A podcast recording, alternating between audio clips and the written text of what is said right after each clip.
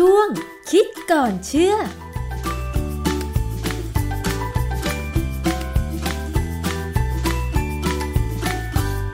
บกันในช่วงคิดก่อนเชื่อกับดรแก้วกังสดานนภัย นักพิษวิทยากับดิฉันชนาทิพไพรพงศ์ค่ะ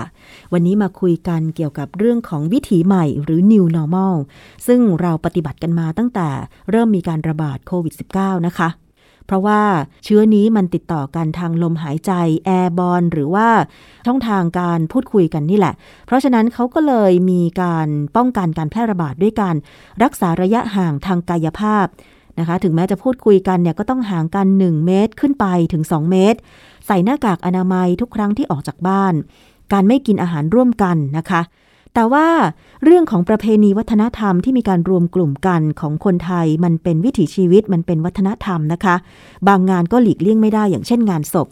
แต่ว่าในช่วงของการระบาดหนักๆเนี่ยก็มีประกาศจากทางการ บอกว่า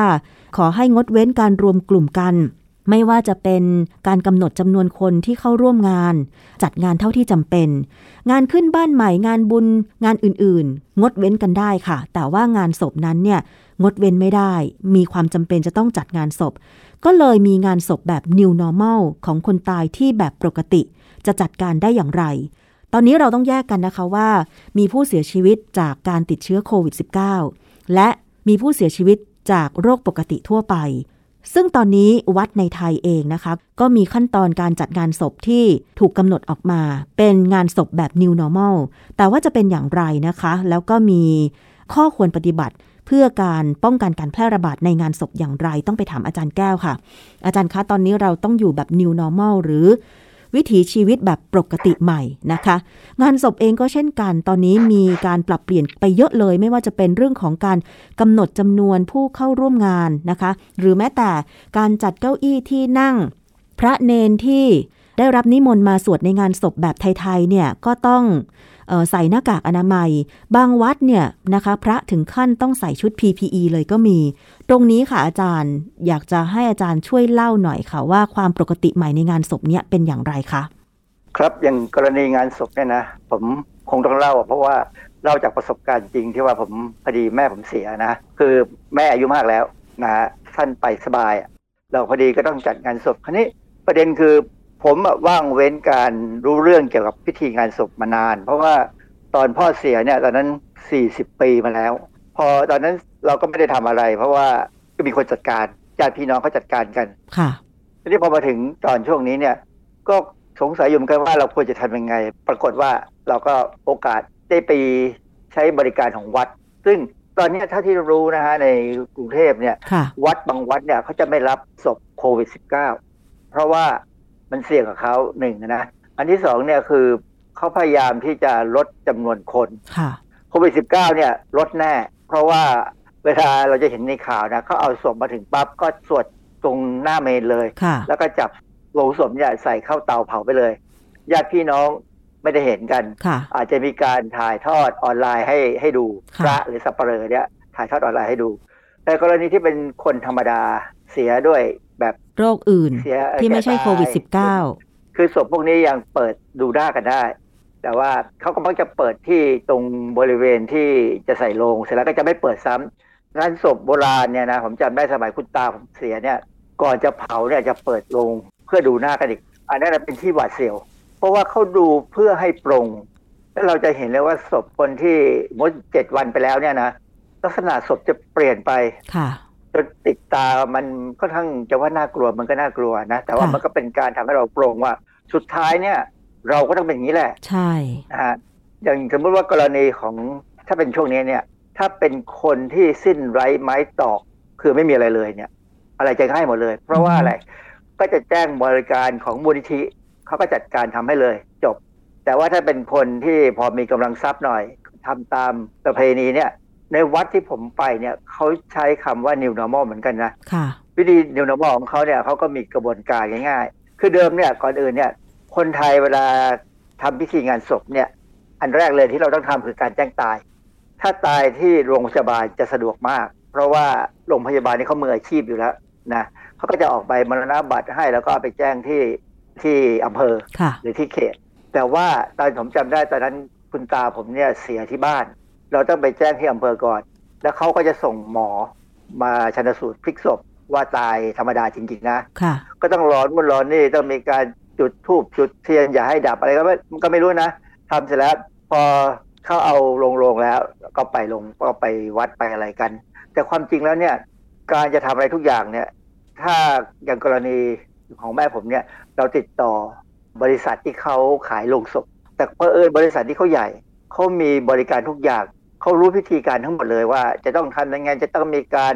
คล้ายๆคำกล่าวขอขมาศพทำยังไง เพื่อที่จะให้ลูกหลานลดน้ำอะไรอย่างเงี้ยนะค่ะเขาช่วยทำให้เราแต่ถ้าเราตายที่บ้านเนี่ย คนที่ตายที่บ้านเนี่ย เราก็ต้องหาคนที่มาทำเหมือนกันค่ะหรือถ้าไม่รู้จริงๆเนี่ยก็ต้องถามสับเปลอสับเปลอจะรู้เรื่องพวกนี้นะฮะค่ะพอไปถึงวัดเนี่ยเขาก็ต้องมีการสวดศพค่ะหรือสวดอภิธรรมเนี่ยนะค่ะ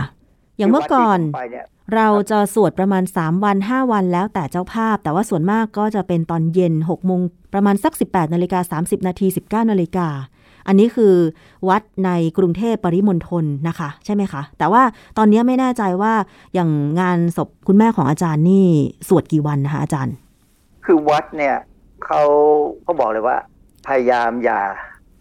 อย่าเชิญแขกถ้าอืมทำถ้าทำได้เนี่ยอย่าเชิญแขก อันนี้หนึ่งนะค่ะเพื่อลดจำนวนคน ความจริงเนี่ย ตอนนี้มันมีกฎหมาย ห้ามรวมคนเกินห้าสิบคนมั้งถ้าที่ผมทราบนะ เพราะฉะนั้นถ้าเป็นไปได้อย่าเชิญแขกเขาก็บอกว่างานเนี่ยจะจะจะเริ่มเร็ว เช่น เราจะสวดศพตั้งแต่สี่โมงเย็นอืมนะสี่โมงเย็นเลย เพื่อที่ว่าสวดเนี่ยเวลาเวลาสวดเนี่ยก็จะเขาก็แนะนำว่าสามวันพออืนะสามวันพอ แล้วขอให้เจ้าภาพเนี่ย เป็นพวกญาตินั่นเองอะคืออาจจะเป็นลูกหลานพี่น้องเนี่ยเป็นเจ้าภาพกันเลยค่ะ คือถ้าเป็นสมัยก่อนเนี่ยถ้าเป็นงานคนที่มีชื่อเสียงอ่อมีชื่อเสียงค่ะเออจะมีคนมาขอเป็นเจ้าเจ้าภาพภาพจะเพิ่มนะเยอะมากเลอาจจะยสวดเจ็ดวันสิบวันร้อยวันก็แล้วแต่บางงานนี่เขาสวดกันเป็นร้อยวันเลยนะค่ะซึ่งอันนั้นเจ้าภาพเขาเยอะมาก แต่ว่าถ้ากรณีอย่างเช่นเป็นช่วงเนี้ยเขาขอให้ญาติผู้ตายเนี่ยเป็นเจ้าภาพซะสามคืนนะค่ะแล้วเวลาสวดเนี่ยปกติเราสวดสี่จบจบ ที่สามถึงสี่เนี่ย เรามักจะต้องมีเวลาเว้นกินอาหารกันใช่ไหมค่ะ ซึ่งหลายงานนะที่ผมไปนะผมมีความรู้สึกว่ามันเป็นการทดสอบความอดทนของพระนะอืมดูคนกินทั้งๆที่ว่าท่านก็ไม่ได้กินข้าวมาตั้งแต่เที่ยงอะไรเงี้ย ก็งานศพ New Normal เนี่ยตัดตรงนี้ทิ้งเลยค่ะอไม่มีแล้ว เพราะฉะนั้นเนี่ยสวดจริง ๆ เนี่ย พอจบหนึ่งเนี่ย เว้นแค่หนึ่งหรือสองนาที พระจะสวดต่อ แล้วแต่ว่าพระที่สวดเนี่ย ท่านใส่หน้ากากแสดงว่าท่านต้องแข็งแรงนะค่ะ ท่านต้องเออใช้ลมในการสวดมากพอสมควร ถ้าท่านไม่แข็งแรงจริง ท่านก็อาจจะต้องเหนื่อยนะคะ แต่ที่ผมสังเกตนะท่านไม่เหนื่อย ท่านแสดงว่าท่านมีพลังพอสมควรที่ค่ะจะสวดออกมาได้ค่ะนะฮะแล้วคราวนี้พอเว้นระยะสั้นเนี่ยเพราะฉะนั้นสี่จบเนี่ยไม่ถึงหนึ่งชั่วโมง ก็จบแล้วก็เสร็จแล้ว เราก็แยกกันย้ายกันกลับบ้านได้ จริงๆแล้วเนี่ยพอถึงวันเผาเนี่ย พิธีกรรมต่างๆเนี่ยถูกลดลงหมดเลยนะอืมอย่างเป็นปกติเราจะมีการทอดผ้าบางสกุลใช่ไหมเออถ้าเป็นงานใหญ่ก็จะมีเชิญผู้มีเกียรติต่างๆ หรือคนที่เขานับหน้าถือตาเนี่ยมาทอดกันทีเป็นสิบผมยังจำได้เลยผมเคยไปเป็นคนทอดผ้าเนี่ยขณะนั้นเป็นงานคนต่างจังหวัดนะ คือค่ะนครปฐมนี่ก็ถือว่าเป็นบ้านนอกแล้วนะ ก็สิบสี่สิบห้าคนอะเสียเวลาพอสมควรนะ แล้วยิ่งไปเจองานประเภท ขอพระราชทานเพลิงศพเนี่ยนะค่ะ ก็ต้องมีพิธีการนู่นพิธีการนี่ เยอะแต่มาพอกเป็นงาน new normal เนี่ยชั่วโมงเดียวเสร็จคือมันจะเหนื่อยมาก เป็นงานที่ต้องมีการเลี้ยงเนี่ย ผมเคยไปช่วยตอนสมัยเรียนหนังสือยังอยู่มัธยมเนี่ยค่ะไปช่วยงานศพแม่ของคุณครูเนี่ยโอ้โหเขาเขาเตรียมนุ่นใหญ่โตโมโหลาน เวลาล้างจานเนี่ย ผมก็เอิญอาสาสมัครไปอยู่ส่วนที่จะต้องล้างล้างจานนะนะโอ้โหจานนี่กองเป็นภูเขา ล้างจนใครๆเขาชมว่าโอ้ผมเนี่ยล้างจานเก่งทีนี้งานศพแบบนี้ normal เนี่ยนะมันมีอย่างหนึ่งซึ่งผมว่ามันน่าจะดีนะคือว่าอย่างน้อยเราต้องสวมหน้ากากตลอดเวลาค่ะนะต้องอยู่ห่างกันเพราะว่าแขกไม่มาก แล้วก็นั่งแยกกันได้และที่สำคัญคือมือเราเนี่ย ฉีดแอลกอฮอล์อยู่ตลอดเวลาค่ะ จับนู่นจับนี่เราก็เอาละเอาฉีดแอลกอฮอล์ซะหน่อยฆ่าเชื้อซะหน่อย งานศพเนี่ยบางทีมันก็มีการติดเชื้อได้นะ ถ้าไม่สวมหน้ากากอืนะมหรือว่าสวมหน้ากากผิดเอาไว้ใต้คางผมเห็นในทีวีก็มีนะบางงาน บางทีเขาก็ไปถึงมีงานศพของใครก็ไม่รู้อะนะเขาสวมหน้ากากไว้ใต้คางอะชาวบ้านอะสิ่งหนึ่งที่อาจจะเป็นปัญหาในงานศพเกี่ยวกับการติดเชื้อก็คือการสวมหน้ากากนะสวมหน้ากากอนามัยเนี่ยต้องรู้วิธีสวมไม่ถูกต้อง เพราะว่ามันก็มีงานวิจัยพอสมควรแล้วว่าถ้าสวมแล้วไม่เอามือบีบลวดที่อยู่ตรงจมูกให้แนบชิด คือบางคนเนี่ยสวมยังไงมันก็ไม่ชิดค่ะเขาก็มีวิธีการที่แนะนำว่าให้ใช้เป็นพลาสเตอร์ชนิดที่เวลาปิดแผลแล้วเนี่ยลอกแล้วไม่เจ็บนึกค่ะออกไหมนึกออกมัค่ะนมีพลาสเตอร์เฉพาะนะค่ะเอามาติดส่วนที่มันเผยอจากหน้ากากกับผิวเรานะค่ะอันนั้นจะช่วยได้นะฮะหรือว่าบางครั้งเนี่ยหน้ากากอาจจะเป็นหน้ากากแบบที่บางเกินไป หน้ากากบางอย่างมาจากเมืองจีนเนี่ยบางเกินไป ใช้แล้วอาจจะไม่ได้ผล อาจต้องใช้อย่างน้อยสองชั้นหรือสามชั้นก็แล้วแต่นะค่ะ ประเด็นคือบางครั้งเนี่ยสวมหน้ากากแล้ว แต่ก็เข้าไปอยู่ใกล้กันชิดกันเกินไป ไม่ยอมเว้นระยะห่างอือฮึบางคนที่ชอบการปลอบประโลมอืมคนไทยเนี่ยมีนิสัยชอบปลอบประโลมเวลามีงานเศร้าใช่ไหมใช่ หรือบางทีก็มีงานการเล่นการพนัน แต่างจังหวัดนี่เห็นข่าวบ่อยเลยนะ เล่นการพนัน ตั้งวงดื่มสุราหรือว่าตั้งวงนินทา มันเป็นอย่างนี้ค่ะ เวลามีงานศพ ขึ้นที่ต่างจังหวัด อย่างบ้านดิฉันเนี่ยภาคเหนือนะคะ ถ้าตายแบบปกติที่ไม่ใช่อุบัติเหตุทางรถยนต์ หรือว่าอุบัติเหตุอย่างอื่นเนี่ยเขาก็จะเอาศพนั้นเนี่ยไว้ที่บ้าน ก็สวดที่บ้านนะคะ แล้วมีการเลี้ยงอาหารผู้ที่มาร่วมงานศพเนี่ยสามมื้อ มื้อเช้าอาจจะเลี้ยงน้อยหน่อย มื้อกลางวัน เอาไปถวายเพลที่วัด แต่ว่าถ้าใครมาช่วยงานเนี่ยอย่างเช่น ต้องมาช่วยจัดสถานที่ มาช่วยทำกับข้าวล้างถ้วยล้างจาน หรือว่าจัดเตรียมสำหรับงานพิธีในช่วงเย็นอย่างเงี้ยก็ต้องเอเลี้ยงเขานะคะส่วนงานเย็นเนี่ยตอนสวดพระอภิธรรมศพเนี่ย เลี้ยงใหญ่เลยนะคะ ไม่ว่าจะเป็นข้าวต้มขนมนมเนย แถมมีมื้อดึกด้วย มันเป็นเหมือนประเพณีที่ทำกันมายาวนาน เพราะว่าอย่างต่างจังหวัดบ้านดิฉันเนี่ยที่วัดจะไม่มีเมนเผาศพ จะมีป่าช้าแยกออกจากวัดต่างหาก ซึ่งป่าช้าเนี่ยก็จะอยู่ไกลจากหมู่บ้าน ดิฉันก็ไม่เข้าใจเหมือนกันว่าทำไมถึงเป็นแบบนี้ แต่ว่าพอโตขึ้นมาคิดเอาเองนะคะ อาจารย์ว่าเมื่อก่อนเนี่ยการเผาศพอาจจะมองว่ามันเป็นสิ่งสกปรก หรือว่ามันจะเป็นสิ่งที่ แพร่เชื้อโรคได้หรือเปล่า ชาวบ้านสมัยโบราณเนี่ยก็เลยแยกป่าช้า ไว้ห่างบ้านผู้คน อันนี้เป็นยังไงคะอาจารย์ คือถ้าเป็นเตาโบราณเนี่ยนะค่ะวิธีการเผาแบบโบราณเนี่ยมันมีกลิ่น อืมผมถึงถึงปัจจุบันเนี่ยนะบางทีบางวัดเนี่ยที่เขาห่างจากบ้านผมหมู่บ้านผมเนี่ยค่ะไปฝั่งจังหวัดนนทบุรีแล้วเนี่ย เป็นกิโลค่ะ แต่ว่าเขาเตาแบบโบราณเนี่ยค่ะเวลาเผามาบางทีเราก็ได้กลิ่นนะอืมได้กลิ่นลอยมาด้วย แล้วบางทีก็มีเขมเหลาเหมือนกันนะเขมเหลาค่ะลอยลอยมาจากคือมันมีเขมเหลาอยู่แล้ว แต่ว่าถ้าเป็นเตาในกรุงเทพเนี่ยปัจจุบันนี้ถ้าที่ผมทราบเนี่ยเขาเป็นเตาไร้มลพิษค่ะนะเป็นเตาเฉพาะ เพราะว่าอะไร เพราะว่าเมนเผาศพบางเมนเนี่ยอยู่ติดกับคอนโดมีมีวัดหนึ่งผมเคยไปไปงานศพของคุณแม่ของเพื่อนเนี่ยอยู่แถวคลองคลองสารเนี่ยนะ ข้างๆเมนเนี่ยข้างๆปล่องควันเนี่ยจริงๆแล้วเตาเผาของวัดเนี่ยไม่มีควันออกไปหรอก เพราะว่าเขาใช้เตาพิเศษแบบไร้กลิ่นไร้ไร้ควันเนี่ยคือเป็นเตาที่คอนโดข้างๆที่มาปลูกมาเช่ามาอาจจะมาเช่าที่วัดถ้าทำเป็นคอนโด หรือว่าเป็นที่ของชาวบ้านเนี่ยเขาบริจาคเงิน 20 ล้านซื้อเตาเผาให้เลยอืมเพราะฉะนั้นคนที่อยู่คอนโดก็อาจจะมีความรู้สึกบังเวงนิดหน่อยเห็นเมนเผาศพ แต่ว่าไม่มีกลิ่นใช่ไหมค่ะ ถ้าเป็นสมัยก่อนเนี่ยเราได้กลิ่นแน่อืมคราวนี้เมื่อกี้นี้คุณน้ำพูดถึงเรื่องของการเลี้ยงอาหาร ใช่ งานงานศพคุณแม่ผมเนี่ยนะ ตอนวันเผาเนี่ย new normal จริงค่ะๆคือตอนที่ทำบุญให้เราก็นิมนต์พระมาสิบรูปอะไรเงี้ยนะมามาสวดแล้วแล้วก็มีการถวายพระทหารเพลงเนี่ย เราใช้เป็นข้าวกล่องค่ะคือวัดแนะนำเองว่าให้ใช้เป็นอาหารกล่องอืมแล้วเดี๋ยวพระท่านก็จะหิ้วกล่องเนี่ย กลับไปฉันที่กุฏิเองอ๋อไม่มีพะการเองก็จะไม่รวมฉัน ไม่มีการฉันณบริเวณที่สวดใช่ไหมคะอาจารย์ ไม่มีแล้วกลับไปที่กุฏิเลยคือ วัดนี้เขาคงมีประสบการณ์ว่า คือมันอาจอาจจะมีการติดติดโควิด กันระหว่างพระหรือเนนหรือว่าลูกศิษย์อะนะค่ะก็เลยป้องกันได้หมดเลย คราวนี้ป้องกันหมดแบบแบบพอเราดูกระบวนการทั้งหมดเนี่ย ก็ค่อนข้างจะสบายใจนะทุกคนใส่หน้ากากหมด เจ้าหน้าที่ที่เขาทำเกี่ยวกับพิธีกรรมทั้งหมดเนี่ยใส่หน้ากากด้วยใส่เฟสชิลด้วย ทุกอย่างนี่จะเร็วเป็นขั้นตอนอย่างแบบกระชับหมดเลยค่ะซึ่งผมว่ากระบวนการแบบนี้ก็เป็นเรื่องที่น่าสนใจมานั่งทบทวนนะว่า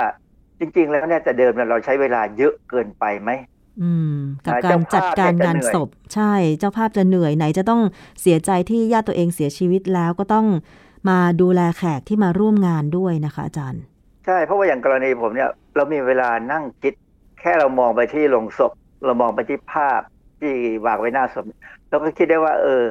แม่เราเป็นยังไงอะไรเงี้ยนะคือค่ะคิดถึงความดีงามของแม่ของ หรือจะเป็นใครก็ตามเนี่ยที่เข้ามาดูเนี่ย มีเวลานั่งคิดไม่ต้องไปคอยดูแลคนที่มาในงาน เพราะไม่มีเราไม่ไม่ได้เชิญใครสักเท่าไหร่ ยกเว้นคนที่เขารู้จริงๆแล้วเขามาค่ะคืออ่าอย่างเงี้ย แล้วก็ไม่ต้องมีการเลี้ยงอาหารระหว่างการสวดพระ ซึ่ง บางครั้งเนี่ยเลี้ยงอาหารแล้วบางทีมันก็มีเสียงเข้ามานะว่าอาหารไม่อร่อย ซึ่งอันเนี้ยมันก็น่ารำคาญนะฮะค่ะแล้ววันเผาเนี่ยไม่มีของชำร่วย ซึ่งความจริงของชำร่วยเนี่ยของงานศพเนี่ย ผมว่าส่วนใหญ่นะมันก็ลงถังขยะไปเยอะใช่นะบางที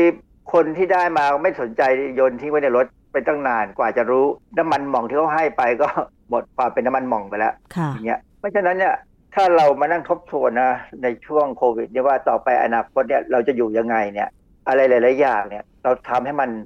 ประหยัดค่ะและให้มันรวดเร็ว แล้วมันลดพิธีการไปได้ในอย่างอย่างงานศพของอย่างสิงคโปร์เนี่ยสิงคโปร์นี่เป็นประเทศที่ทำอะไรประหยัดและรวดเร็ว คือเขาเวลาไม่พอนะฮะเขาต้องการความรวดเร็วแล้วก็พื้นที่เขาก็ไม่มีที่จะฝังเผาเสร็จเขาก็เอาไปเก็บไว้ในเป็นคอนโดคอนโดเก็บศพไม่ได้เก็บไว้ที่วัดอะนะ อย่างของบ้านเราเนี่ยยังมีพยายามเก็บไว้ที่ตรงนู้นตรงนี้แต่อีกหน่อยเนี่ยอนาคตเราอาจจะไม่ต้องเก็บอย่างของกรณีอย่างของคุณแม่ผมเนี่ยเราลอยอังคารไปเกือบหมด ก็ลอยที่วัดเลยค่ะเพราะว่าวัดติดน้ำเจ้าพระยาอ๋อก็สถานที่ก็ก็สะดวกดีไม่ต้องไปไกลเมื่อเมื่อก่อนเนี่ยเขาจะต้องไปหาที่ทำเลต่างๆ ไปลอยใช่ไหมที่ต่างจังบัหงวัเอิดญเพราะเราแถวชนบุรีบ้างอะไรบ้างอ่าอาจจะไปสมุทรปราการอะไรเงี้ยแล้วก็ต้องเสี่ยงลงเรือไป แต่บังเอิญว่าที่เผาเนี่ยอยู่ติดแม่น้ำเจ้าพระยาแล้วก็ทำเลดีมากเลยเพราะฝั่งตรงกันข้ามเนี่ยก็เป็นอีกวัดหนึ่ง เพราะฉะนั้นเนี่ยสรุปแล้วเนี่ยงานศพคุณแม่ผมเนี่ยผมผมไม่ได้เหนื่อยเท่าไหร่ไม่ค่อยเหนื่อยเท่าไหร่พี่น้องเขาทำก็จริงนะเราก็ช่วยพยายามช่วย แล้วก็มีเวลาทั้งคิด มีเวลาพอที่จะนั่งคุยกันถึงเรื่องนั้นเรื่องนี้ที่จะจัดการ ไม่ต้องวิ่งวุ่นว่าเอ๊ะใครจะทำอาหารทำอะไร เราจ้างเขาทำหมดแล้วก็จ้างแบบไม่ต้องมากด้วย เพราะค่ะว่าคนไม่มีเท่าไหร่ เพราะฉะนั้นสิ่งที่มันเกิดขึ้น หลังจากโควิด -19 ระบาดก็คือว่าการจัดงานอย่างงานศพเนี่ยก็มีการป้องกัน แล้วก็มีการรวบรัดทำพิธีที่ไม่เยิ่นเยอะ แต่ว่ายังคงรูปแบบของการสวดพระอภิธรรมศพ หรือว่าประเพณีดั้งเดิม การทำบุญดั้งเดิม เพียงแต่ว่ามันต้องปฏิบัติตามวิถีชีวิตแบบปกติใหม่ เพื่อความปลอดภัยของทุกคนนั่นเองใช่ไหมคะอาจารย์ ครับ เราเน้นที่ความปลอดภัยแล้วก็คงไว้ ซึ่งสิ่งที่จำเป็นค่ะ